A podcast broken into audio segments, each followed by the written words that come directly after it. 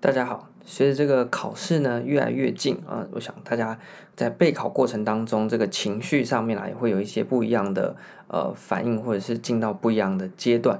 那尤其是最近啊，因为各式的资源很多，所以像 YouTube 上面啊，包括什么呃一些学霸系列啊，教你怎么念书啊等等的，那已经从这个可能国中会考啊，然后到高中的。考大学的学测、指考啊，乃至于说，呃，这个可能台大学霸教你如何拼国考，或者是一些。嗯，法律系啊，他们这些毕业生等等都有非常多资源。那不同的人，他们也有提供不同的这些读书方法，那所以算是蛮方便的。那也可以大大的减轻啊我们在考试过程当中摸索的这一些呃过程。但是有一点还是要跟大家提醒，那包括像我们在我们的这个频道里面有找到很多人来谈一下他们的国考经验。那所以呢，呃，很多人啊就或许认为说，哎。那我听到这个版本不错，那所以我就要把他的课表呢拿下来，的拿下来照做。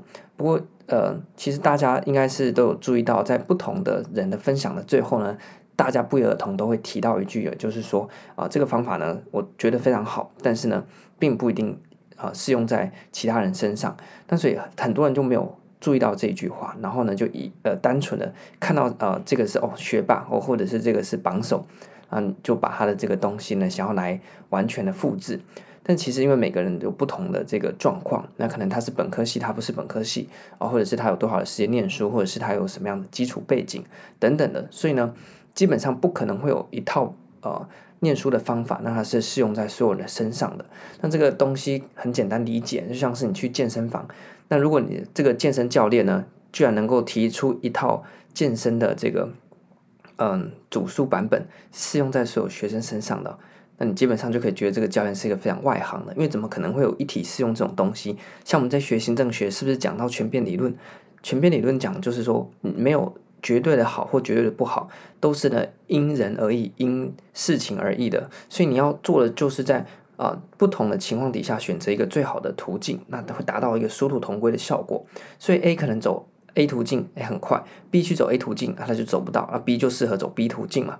那所以呢，我们在行政学就已经讲过这种全变理论的概念了。那所以呢，其实应用在很多层面上面，包括我们自己在念书、念国考当中，也要善用这个所谓全变理论的概念，是要针对你的状况呢，去设计一份属于你的读书菜单啊，根据你的身心状况啊来做安排，这样会是比较适当的。所以呢，在这一集刚开始要我们进到主题之前呢，也先跟大家。呃，分享一下，因为随着这个考试越来越近，压力越来越大的时候呢，就会开始出现各种的自我质疑，觉得说，哎，奇怪，我的课表这样排到底对不对啊？我的进度念到这边适不适合啊？或者是我这个月呃应该要排什么样的进度比较好啊？那很多都会呃有非常多自我的疑问出现。那像我那时候在准备的时候也是，不过这些都是非常正常的。那你只要记得你要非常了解自己的状况。这是第一步。如果你连自己的状况、你扪心自问你都不了解的话，那可能问题就比较大了。所以你只要了解自己的状况，那根据自己的状况去做一个课表的安排，不一定要完全模仿某某学霸或某某人的经验啊，你只要依据你的进度去做调整啊，这样就是可以了。那所以也不用太有呃，一定要执着在某一套读书版本。那重点还是你要选择抓到。最适合你的那个读书的呃进度，那当然说怎么样适合你呢？也就是说，你还是要适当的安排一些呃自我的测验或自我的检测，来帮助自己了解状况，而不是说哦我念的爽就是很适合我的，而是你要念的舒服又能够拿到成绩，那这两个目标达到了，才是表示说这套的读书方法呢是适合你的。所以一方面呢，你要很有意识的知道说，诶，自己这样念起来是很顺的还是卡卡的。那第二个是说，那你如果念得很顺的，那这样子方法，你有没有办法在一个礼拜、两个礼拜或一个月的时候自我检视一次？那这个月下来或这个礼拜下来，你到底念了哪些东西？你有哪一些的进步？那如果呢有进步，那当然你可以继续。那如果没有进步，你可能反过头来也要说，诶，那这个很舒服的方法，但是却没有什么成效，那也是应该要来检讨的。所以说，这样一进一退之间呢，去做自我的检视。那么慢慢的调整到最好的状态。那因为现在才三月左右，那如果你是要考今年高考的人来讲的话呢，你时间还是蛮充裕的，所以也不用太紧张。那如果你是要考比较前面的考试的，那你可能就要慢慢的把步调呢完全对到这个考试的频率上面。好，那所以这是呃事前的杂聊。那我们回到这一集的主题，要来谈的是两大主题，分别是人事行政，还有我们的这个呃财务行政，人事和财务管人和管钱的两部分呢、那你们问说，哎，奇怪，你是不是偷懒？为什么要把这两个主题压在同一集里面讲啊？一般书都是拆两个嘛。那管人和管钱是两回事嘛？那其实我会这样做安排，是因为他们在国考上面呢，如果你是呃就选择题的部分来讲呢，他们的。出题的方式啊很雷同，而且他们出题的导向呢非常类似，所以呢我就把人事行政和财务行政呢放在一起。那大家不晓得，如果你已经开始做考古题，你就会有这个感觉，知道我等一下讲的是什么意思。就是说什么叫做他们的出题方式很类似呢？也就是说，一般啊我们在行政学里面啊，你只会觉得说我就把行政学课本读好就好了。但是呢，像我们这种本科系的学生也是觉得，哎，行政学。就把行政学课本啊或者教科书读好，就考行政学就没问题了。但是呢，通常啊，我们会在选择题被突击到的地方是什么呢？就是他出的法条题，因为你根本就没想到说为什么行政学要去读法条。那会出现法条题的最大的两个主题就是人事行政和这个呃财务行政的部分了啊。所以呢，我们把它放在一起讲。那你等下你也会知道说，这两个其实在准备上面的架构，你是可以用同样的逻辑去做准备的。也就是说，今天啊。我们在人事行政和财务行政的国考出题上面呢，他们的方向就是以两个大方向为主。第一个叫做制度面向的出题，第二个叫做法条面向的出题。那制度面向的出题呢，就是你一般在行政学课本可以读到那些细节。那第二个法条方面的呢，你就必须要去参考啊相对应的这些预算法或者是呃人事相关的法规。那这个部分呢，在一般行政学教科书呢比较少收录。如果你是买啊制式版的，像是什么张润书啦，哦，或者是那些学校教授出的，那基本上它的搜罗部分就会比较没有做那么好。那反而是补习班的一些教材啊，它的法条更新了这个补充速度会稍微快一点。那所以呢，你要有这个意识哦，就是你在读人事行政和读这个财务行政，你一定要很有意识的知道说，哦，我要先准备制度方面的考题。那什么是制度方面？我等下会讲。那另外一个呢，就是我要准备它的法条题的部分啊，因为人事和财务这两个主题呢，是行政学里面少数会出现要考法条，而且是很背诵的，你有背就有分，没背就没分的这样子一个主题。好，那所以我们这一集呢，就要把这样东西合在一起讲。那为什么要这样讲？我已经提供我的理由，因为他们的出题模式是非常类似的。好，那我们先讲人事，再来谈财务。那一个管人，一个管钱，那其实呢，大同小异啦。好，那我们先从制度面来讲，就人事行政的制度上面呢，我们首先要来了解的是它的定义。那什么叫人事行政呢？非常简单，就是要管人的嘛。所以呢，如何透过有效的这个人员的管理啊，那达到这个组织的呃良好的呃运作以及这个产出，那就是人事行政的目的。那接下来我们要了解到人事行政它的这个发展过程啊，它的这个内容是什么？那首先我们来谈一下人事行政的内容，我们再把这些内容呢一一对应到它的发展上面去。人事行政管人的，那一个组织人从哪里来？一开始要进用嘛，那把这个人聘进来之后呢，就开始他在组织里面上班运作。那你在过程当中，你要去怎么样去激励他？有没有？我们等下会讲激励理论，你去刺激他，让他有更好的表现。啊，接下来呢，我们就要去考核他。所以呢，我们这个禁用，接下来就是做一个考绩啊和这个激励。那考绩给他打一个表现之后呢，他会有什么呢？有升迁嘛，让他有上升啊，或者是一些惩戒，啊，就是在考绩之后所做的。那最后呢？这个人员啊，老了就会退休，对不对？所以呢，最后他怎么离开这个组织，就是所谓的退休。所以呢，在这个人事行政的几个呃大的部分啊，就从一开始的禁用，OK，把它弄进来，接下来是激励、考绩、升迁啊、奖惩这些，然后呢，最后的退休，基本上就是一个人事行政的一个流程哦，就这几几个大的部分。那接下来我们来讲一下它的发展。那所以从最一开始的人事行政和当代的。人事行政的趋势上面贴着我们刚刚讲，因为你不管是过去还是现在，人都是会进来会出去嘛，所以贴着我们刚刚所讲到那几个环节，我们来看一下传统的人事行政和当代目前最流行的人事行政的趋势，在这几个面向上面是怎么样做对应的。那我们大的范围先讲一下，在传统人事行政呢，在最早最早叫做所谓的 NB 制。什么叫 NB 制呢？就是啊、我跟你有关系，我就用你。然后呢，你的表现好坏呢，就看我跟你不喜不喜欢你。那我喜欢你，我就把你考绩打很高；那你我不喜欢你，我就把你 kick out。那基本上呢，它是一个重视人情的。所以我们在行政文化那一个单元，是不是如果大家有读过的话，也会知道说，在开发中国家的文行政文化特色，其中一个就是人情导向嘛，然后因缘导向嘛，特权导向这些特质。那所以这是传统的人事行政是长这样子的。所以在每一个阶段呢，都是依照人员和这个主管之间的感情啊。这个姻缘关系啦，等等的，来决定这个人的进用、升迁、考核和这个离职或退休。但是在进到我们所谓当代的啊，比较比较现代化的这些人事行政之后呢，最重要的一个概念就是 merit system 攻击制度被引进，就进到我们所谓现代的啊人事行政。什么叫攻击制度呢？就是过去是以人的这个情感为导向，那一进到功绩制之后呢，就是以功绩啊，这个功绩不是这个吃鸡的公鸡哦，是这个功劳的功，绩效的绩，叫功绩制或功绩主义或功绩制度。那这个呢，就是说你怎么样进来的，我必须考核你啊，用考试的方式呢，而不是用人情的方式呢来聘用你。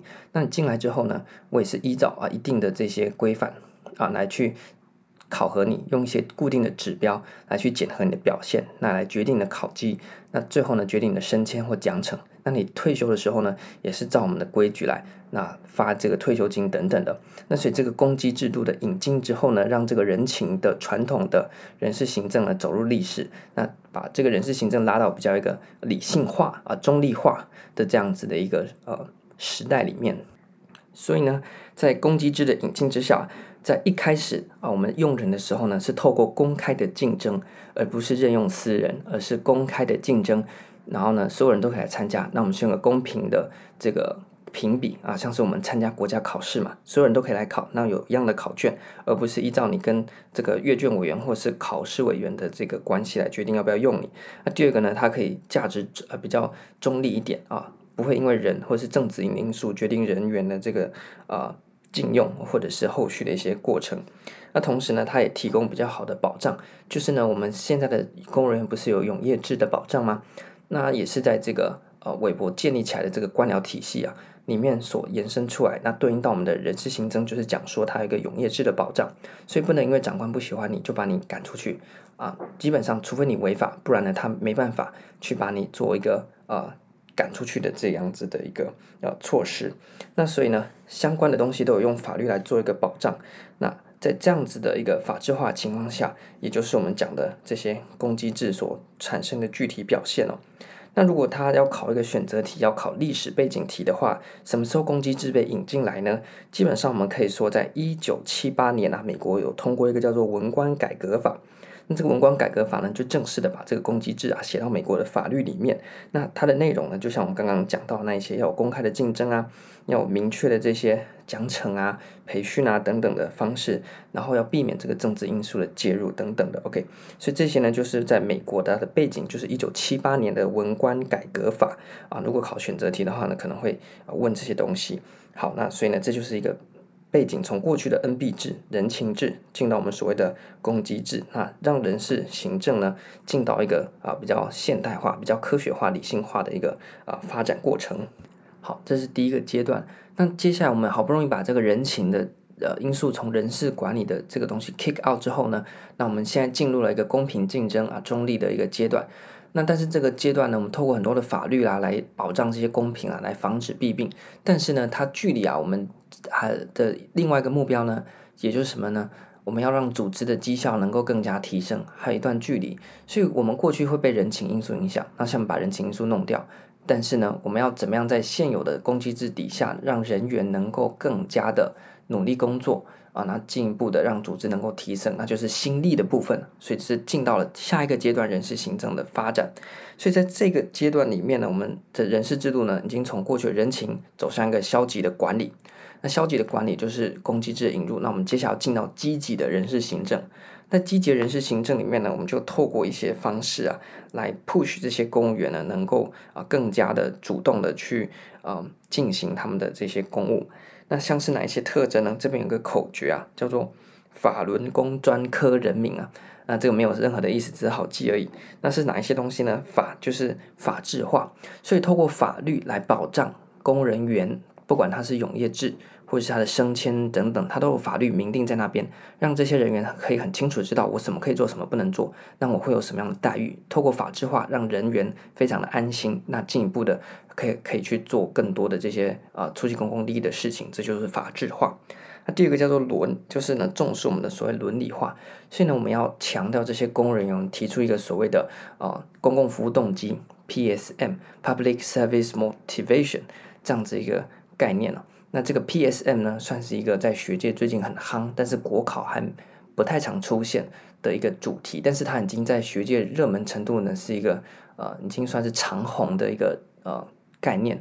那但是国内一直没有出现啊、呃、比较大量的考题，这是比较奇怪的事情。但是还是要请大家记一下，就是这个啊、公共服务动机 P 简称 PSM 这个东西。那什么叫公共服务动机呢？也就是说啊，有一种人啊，他的一个人格特质，他会有这种呃想要主动去参与公共事务，他想要服务人民的这样子的一个冲动。所以我们把这种呃这这种心理的因素呢，称作公共服务动机哦。那它有哪一些要素呢？第一个呢，就是他非常向往能够去有政策的影响力，向往投入到这个公共政策的呃决策。当中，这第一个，第二个呢，是他认为啊，自己对这个公民社会啊有一个责任感在，所以第二个就是有个责任感。第三个呢，他有一个同理心，就是呢，还认为说社会的事情就是我的事情，他有个同理心。那第四个呢，就是他有这个愿意为了公众利益而牺牲奉献的这样子一个情绪。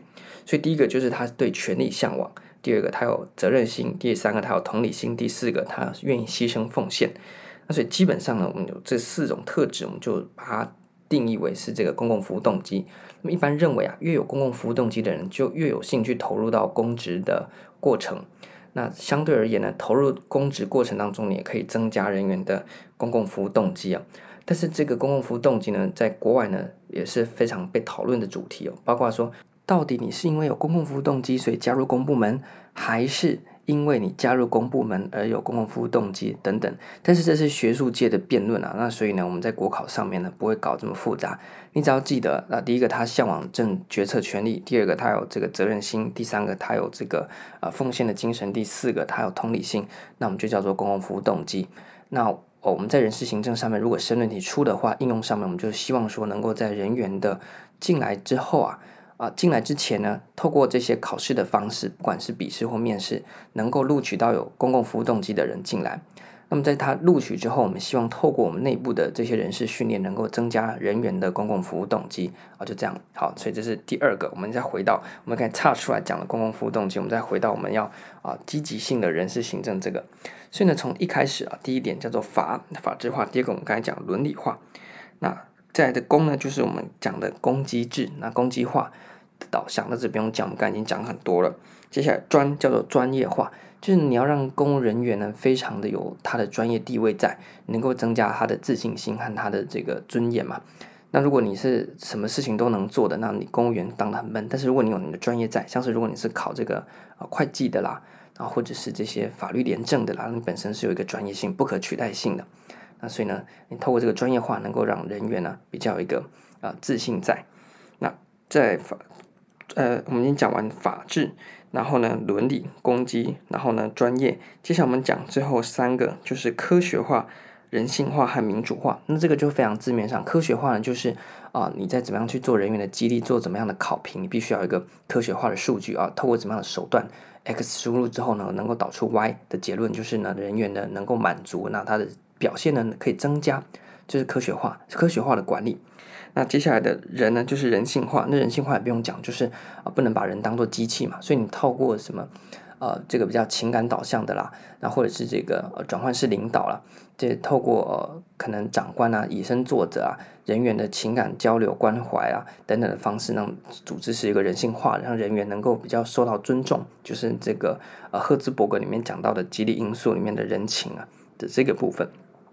最后一个呢，就是呃。民主化，那民主化就是民主行政的部分。民主行政，我们记得在这个 NPS 还是 NPA 的那个单元就已经讲过了，所以这个大家就回去看。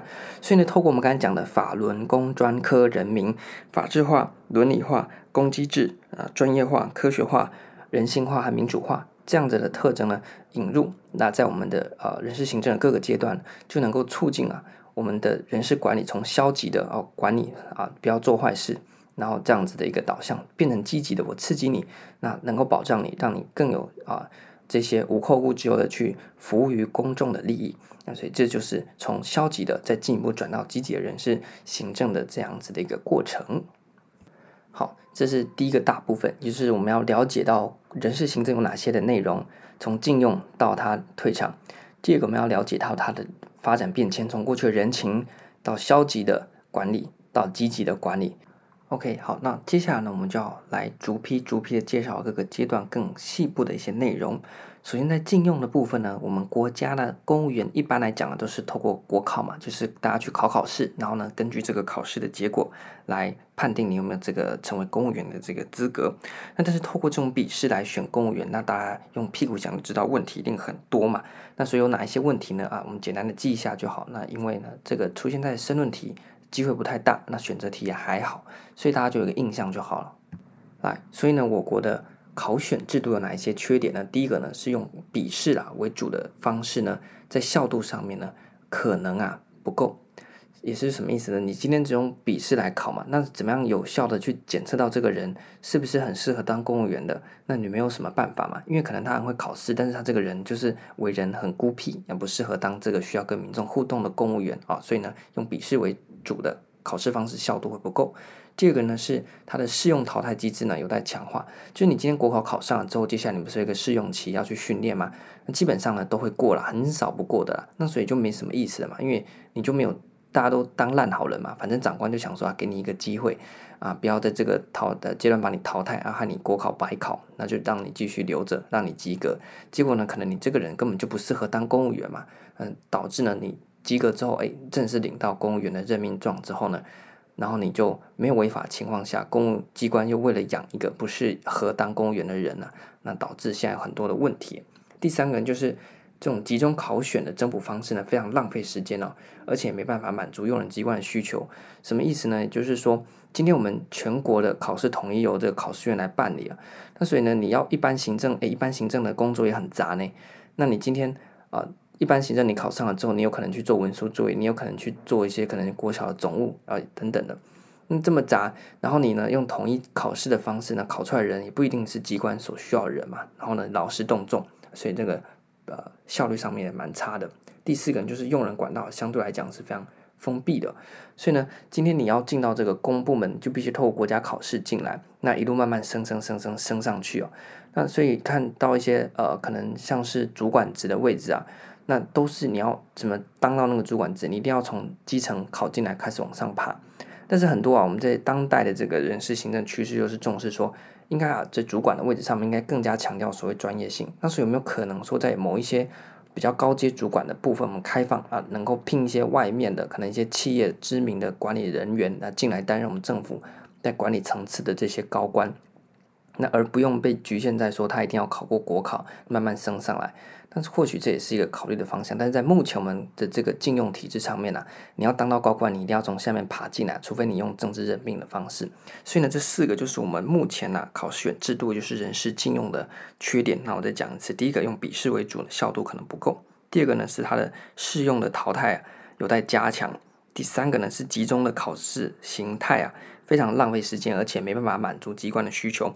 第四个呢是用人管道蛮封闭的，所以呢像是检任官啊这些比较高等的官呢、就没有办法用外部的方式来来吸引啊外界啊这些私部门的优秀人才，所以在禁用方面的问题。那接下来我们要拉一个小主题出来，叫做激励理论。那激励理论呢就是我们刚才讲到的人员禁用之后，那我们要在过程当中要怎么样去管理？那激励就是一个非常重要的主题，就是你要怎么样让你的人员有动力来去。啊，从事这些服务公众的事情，那不管是公部门或私部门都一样。激励理论呢，很多也是从私部门抄过来的。那有哪一些呢？我们可以把它分成三大派啊，叫做内容理论派、过程理论派和这个学习理论派啊。那什么叫内容理论派呢？就是重视说是什么样的啊东西呢？啊，让你产生所谓的啊被激励的这样子的一个感觉，就是重视在什么啊？What 的这个主题上面，是内容理论派有哪一些东西呢？那么一个口诀叫做内马阿赫，内马阿赫嘞，都可以。内马阿赫叫内容呃学派有马斯洛，阿呢阿德弗，啊还有那个赫叫做赫兹伯格，合起来叫做呢内马阿赫。那所以这样记的话呢，啊，就看到选择题的话呢，就可以秒答了。内马阿赫，内马阿赫，内容理论有马斯洛，然后阿德弗，还有赫兹伯格。那这个呢是非常容易出的一种题型，我们全部讲完之后再一起帮大家做整理。那内容理论第一个马斯洛不用讲，我们在这个呃传统行政学理论的时候就介绍过，他提出来这个需求金字塔。那从最底下这个生存需求，然后呢这个安全需求，然后呢。自尊需求、关心需求到最上面的这个人性需求，那这样子一个金字塔由下满足了之后，就会往上一个阶层来爬。像是你员工连吃都吃不饱的话呢，你给他这个荣誉奖章呢，他没有影响，因为他在生存的那一个方面就没办法温饱嘛。这时候你应该给他饭吃，不是给他一个荣誉奖章，不然呢，你就是这种错的这个激励方式。那这是马斯洛，那阿德芬呢？他提出来的叫做 ERG 理论，ERG 理论基本上也是跟马斯洛这个金字塔对照。那什么叫 ERG 呢？E 叫做生存，那就是那个 exist 的那个 E 啊。那它就对应到马斯洛哪边呢？最底下两层包括生理需求和安全需求，所以就它的合称叫做 E 安这个生存的需求。那接下来的 R，R 是什么呢？Relation 社会的关系。那像是对应到马斯洛，就是马斯洛金字塔中间那一层叫做情感啊的这个需求，爱与关怀的需求，就是社会关系。那 G 呢叫做 Growth 成长。那什么叫做成长呢？就是对应到马斯洛金字塔最上面两层，最上面的叫什么？自我实现。那接下来第二倒数呃上面的第二层叫做尊重。所以呢，成长就是你要被人家尊重，让你能够自我实现。所以 ERG 理论基本上就是对应到马斯洛的啊、那个金字塔，那分别是生存、关系和成长。那所以呢，这个阿德弗呢，他也认为说啊，你在对人员实施这个激励的时候呢，你要判断说你要给他的是这个生存层面的，还是社会关系的，还是这个成长的啊？针对这个人员不同的情况呢，给予适当的对应的这些成长的啊，或者是。生存的，或者是啊、社会关系的激励因子，那能够让人员确实的被激励到，所以这是阿德弗。好，那内马阿赫这个赫叫做赫兹伯格，赫兹伯格我们也不用再讲，就是双因理论。双理论我们在传统行政学理论那边也提过，也就是说，赫兹伯格认为呢，有所谓的保健因素和激励因素。那保健因素呢，可以让人啊不会不爽，但是呢你也不会开心。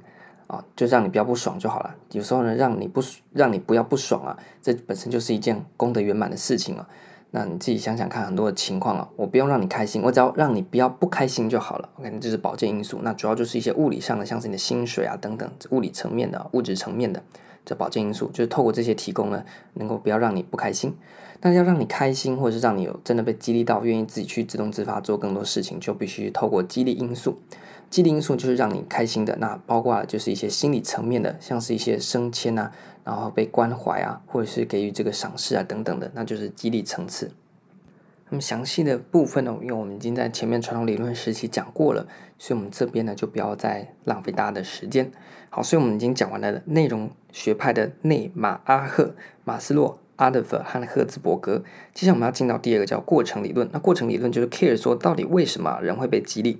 那分成两个，那两个呢很相近，一个叫做啊 Vroom 的期望理论，那一个呢叫做 Adams 的公平理论。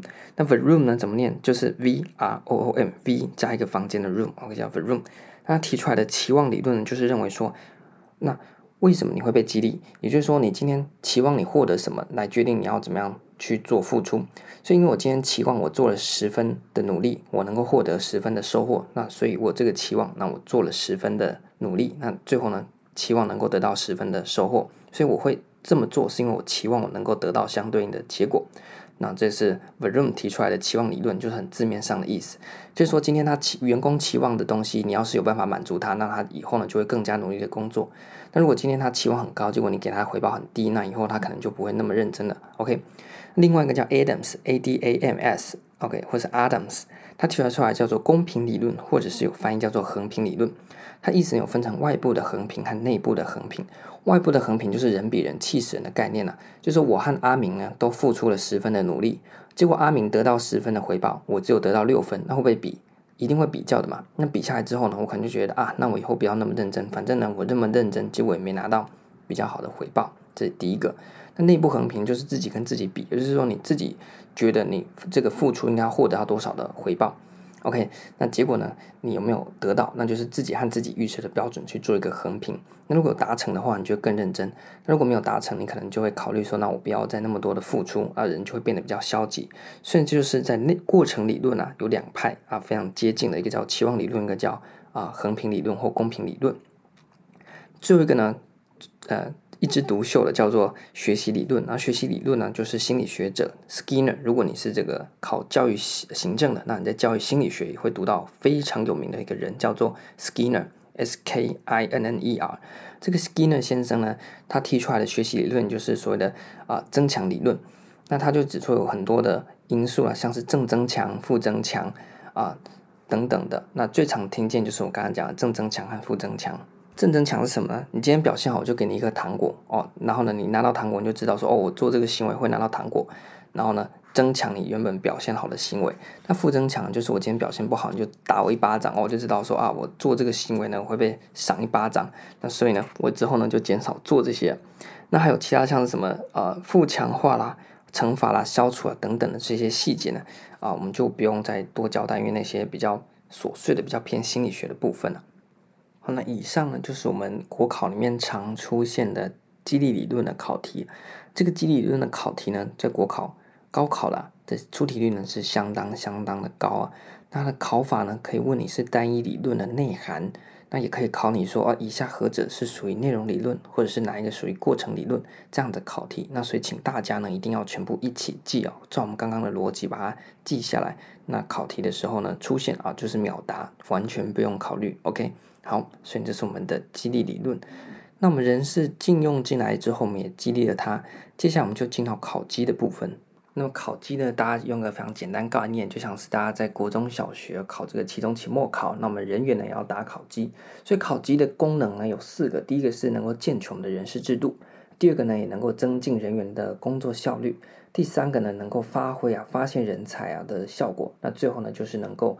增进长官和部属的这个了解关系啊，那么目前呢、这个是必备题啊，就是可能考试会出现一模一样的，要叫你去背。就是我国的公务人员考级分成哪几个？那第一个呢叫做年终考级，一年考核的；那第二个呢叫令予考级，就是你刚上任啊不到一年的，那你就给你一个令予考级。那个叫专案考绩，也就是如果你办了一个大案子啊，你不用等到一年，那我就根据你这个案子呢，给你一个专案考绩。那考绩的面向有哪几种呢？那这个大家请记一下，我们国家分成这四个，叫做公操学才、工作操性学识和才能。OK，所以我们的公务员啊，你进到这个公部门之后呢，你要被评价的就是那四个面向：工作操性学识和才能。OK，这几个部分，那你不要去问为什么，因为这是法律定的，那很抽象。什么叫学识？什么叫才能？OK，这个都很非常抽象，被人家诟病。所以呢，你只要记起来，因为国考就考这啊，请问何者是啊？我国公务员啊，这个考绩的内容就是公操学才、工作操性学识才能啊，就这样子。好，那么最后呢，我们进到这个人啊，他进来之后要怎么离开，就是他退休的问题。那退休的时候，我们要重重点就是退休金。退休金呢，大家一定要记得的就是两个，一个叫确定给付制，一个叫确定提拨。很多人都搞不清楚什么叫确定给付，什么叫确定提拨。那这里攸关大家如果考上之后呢，虽然离你退休可能还很久了，不过这也是前一阵子年金改革被炒得很凶的主题哦。那确定给付叫做 DB，DB 的这个确定给付意思就告诉你说啊，你每个月是不是要提拨一定的这个退抚金？那这个退抚金呢，跟你后来领的这个退休金呢有关系吗？没有，因为你事后的这个，呃，就是你要缴多少退这个退抚基金，每个月从薪水里面扣啊，它是用公式来计算的。那所以呢，它是用公式算的，那你退休的基金呢是另外一回事，所以基本上呢，你缴多少跟你最后面退休之后会领多少是没什么关系的。那这个时候谁的压力比较大？雇主嘛，就是政府的压力比较大嘛，因为你只要公司不调整的话，你缴的和你最后实际退休之后领的是两回事。那所以呢，这些不够的啊，少缴的部分政府就要想办法去补。那所以呢，最近因为这个年金的问题，就改成这个确定提拨 DC。那在 DC 确定提拨底下呢，哇，它就绑在一起了。就是你最后领多少呢？跟你一开始在上班的时候提拨多少是有关系的。所以呢，它的意思就讲说，你退休的时候呢，不一定保证你能够领到多少钱，而是根据你在上班的时候你提拨了多少，那加上政府自己贴的，那最后呢，算出一个金额，就是你退休之后可以领的。在这个时候呢，雇主的压力就比较小一点，因为它是根据一定的比例啊去配算，说你缴多少，那你事后呢能够领回多少。那确定给付就是我告诉你能够领多少，但是你在缴费的过程当中呢，跟你实际上会领多少两个是没关系的，所以是确定给付确定提拨的差异。那选择题考比较细的话，就会出现，就要请大家注意。好，所以讲到这边，我们大大致讲完人事行政的一些内容的部分。接下来我们来讲一下人事行政的一个改革的趋势，也就是要怎么样去做调整，让人事的管理能够更加的。有效率。那在国考上面比较常出现的几个概念，第一个就是所谓的策略性人力资源管理。那过去我们讲人员管理或人力管理，那接下来我们讲人事行政。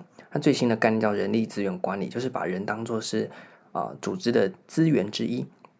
所以我们要找人力资源管理，而不是人事行政。OK，那策略性人力资源管理什么意思呢？就是过去我们以管人为导向，就是以管理为导向。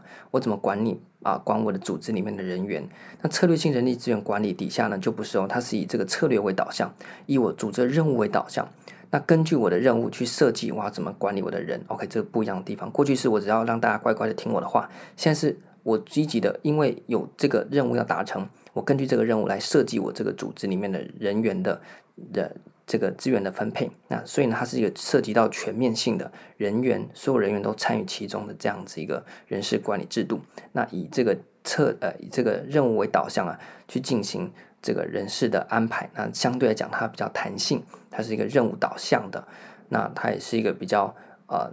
专案型的这样子一个人人力管理的方式，那所有的禁用啊、考绩啊、训练啊等等，都是配合我要达成我的任务为主。那这个就是一个策略性人力资源管理。那相对于传统的人力资源管理，它除了能够啊，那这个比较有效率之外呢，那它也是相对来讲比较一个积极性的。那所以呢我不是只要办日常的工作，我是要主动去达成一项任务。所以说策略性人力资源管理。那另外一个第二个现代的趋势叫做。高阶文官制就是 SES，呃，Senior Executive Service 这样子一个制度。那高级文官呢，它的重点，如果你是准备这个人事行政，你根本就不用听这个单元，因为你会读到更细啊。那在行政学里面，我们只要记得人事行政的皮毛就行了。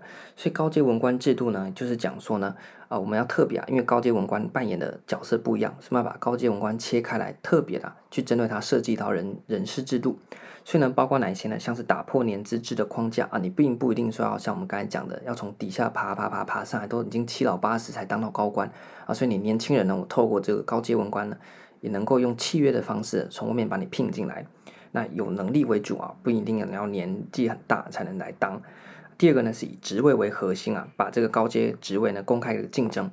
什么叫职位为核心呢？假设我今天要选一个经济部的次长，他是一个高阶的文官。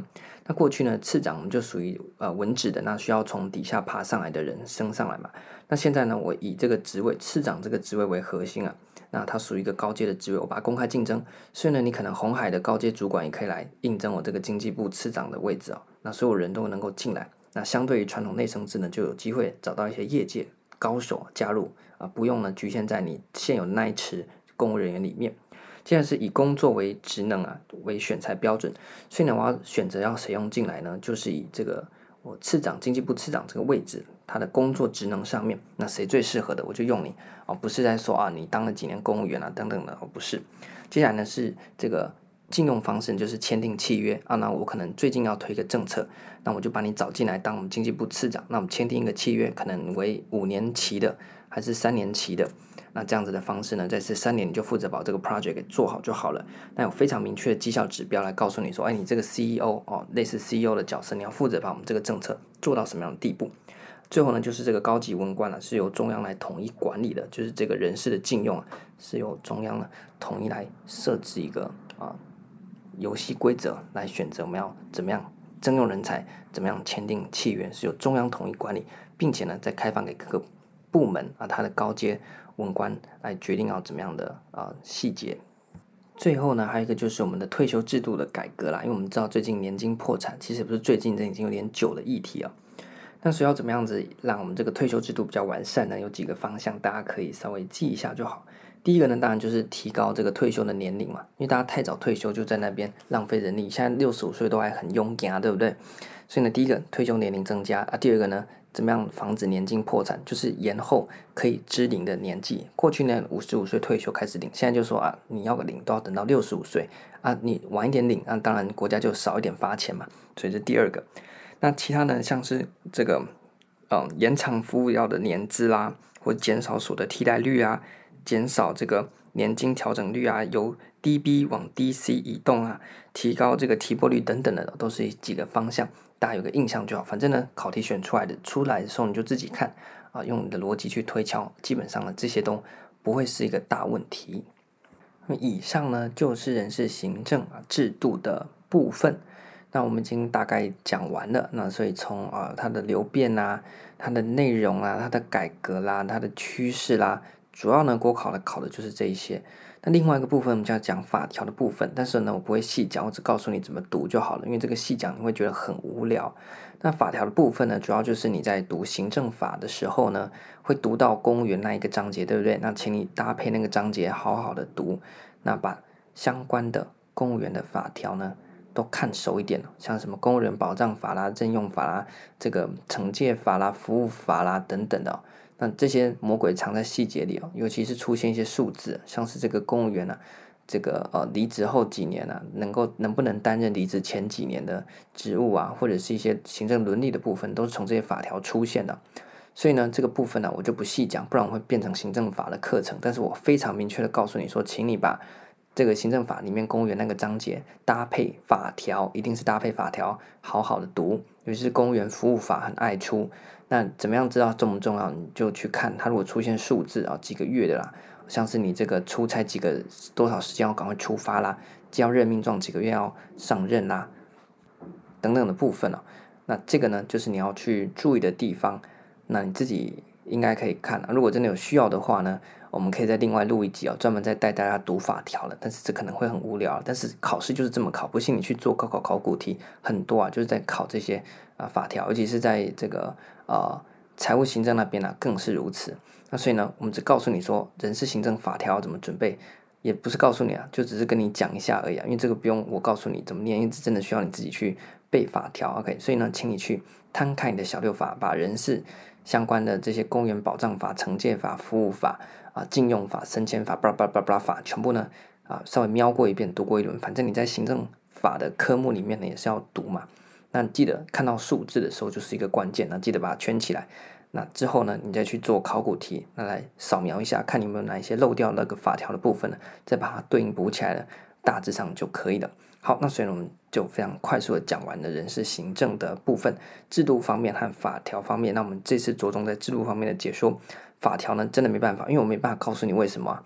那我你真的需要读带带你读法条，我们再另外录一集，不用现在录下去可能又是一个小时哦。所以呢，我们只告诉你方向，OK。那在这样准备底下呢，人事行政它算是国考里面的一个行政学的非常非常小，主要都是出现在选择题的这个章节里面哦。那所以呢，你顾好就可以了。那唯一可能出现在高考申论题的就是我们讲人事制度的改革啊，或者是策略性的资源管理，或是搭配公共管理的一些。呃，相关激励的东西呢，去考。那其他一定是出现在行政学的选择题。那尤其是刚刚讲到的激励理论，那个是大热门。所以呢，你一定要把激励理论的相关东西给学好。OK，这样大致上呢就没有问题。因为那个是你要背就有分啊，你没背也推不出来的。那其他东西呢，你可能还用你的逻辑去推理，还选得出答案的，那就比较没关系。那法条呢，当然就是一翻两瞪眼，你有背就有分啊，你没背就没分。那比较常出的就是我刚才提示给各位的这个离职啊，前几年啊不能这个在离职后几年啊去担任离职前几年的工作啊，先卖个关子让大家自己去查，因为这个考题已经出现过太多遍了。OK，那所以呢，大家可以。你如果心中马上有答案，就表示你念得很熟啊。如果你还有点懵懵懂懂的，那你就表示，哎，你再查一下。如果你连这个什么概念都不晓得我在讲什么的话呢，那表示你在法条那边的基础非常的需要再加强啊。就是呢，在离职后几年呢，不能从事离职前几年的工作，就是一个回避行政伦理的部分啊。那这是一个旋转门条款啊！如果你真的想查，叫做人事行政的旋转门条款，国考考到烂掉的题目，OK，大家呢一定要特别注意。如果真的是时间不够，你只要背一个东西的话呢，我也会叫你背这个，因为它真的是呃出题率非常非常的高。好，那我们人事行政呢大大致上就讲到这边。那因为呢我们已经大概四十分钟，那我们在财务行政差不多也要四十分钟，这样录下来的话会打破我们这个传统行政理论，就是我们行政学第一集的那个时间呢、那那一集的这个后台看的点阅率非常的高啊，那我在检讨原因，可能是因为录太长了，大家一次听不完，那所以就要切很多次，而且它里面呢太多的学者，从这个传统理论时期、修正理论时期到整合理论时期啊。呃，如果你用一集去做，当然是一气呵成。但是呢，呃，对听众来讲，可能是一个负担。他可能听个五十分、二十分钟，他就要跳出去了。那你一次讲那么长，他也不方便下次再回来再找。所以呢，我这次就稍微检讨一下，我们就把啊、这个呃集数呢切成两半。哦，上半集呢是在讲人事行政，下半集呢是在讲财务行政。但是呢，它基本上还是同一个集数啊，只是我们先啊、把它切开，这样子呢再给大家哦。收听的时候呢，可能会比较方便一点。那所以呢，如果你要继续接着听财务行政，我们就继续往下一集点。那我们会分批上架，不然的话会打架。OK，大家可能就会啊、只看到财务行政，没有看到人事行政，所以会有个间隔差。那但是呢，两集是同一个的，因为它的出题方式我再讲一次都是一样的，就是有制度型的考题和法条型的考题。那在财务行政呢也是如此。那大家可以期待一下我们财务行政的部分。OK，那我们。上半集的部分先到这边，那财务行政呢，大概一两天之后呢会跟上，那再请大家呢来呃收听，感谢大家，我们先暂时到这边，下半集我们马上继续。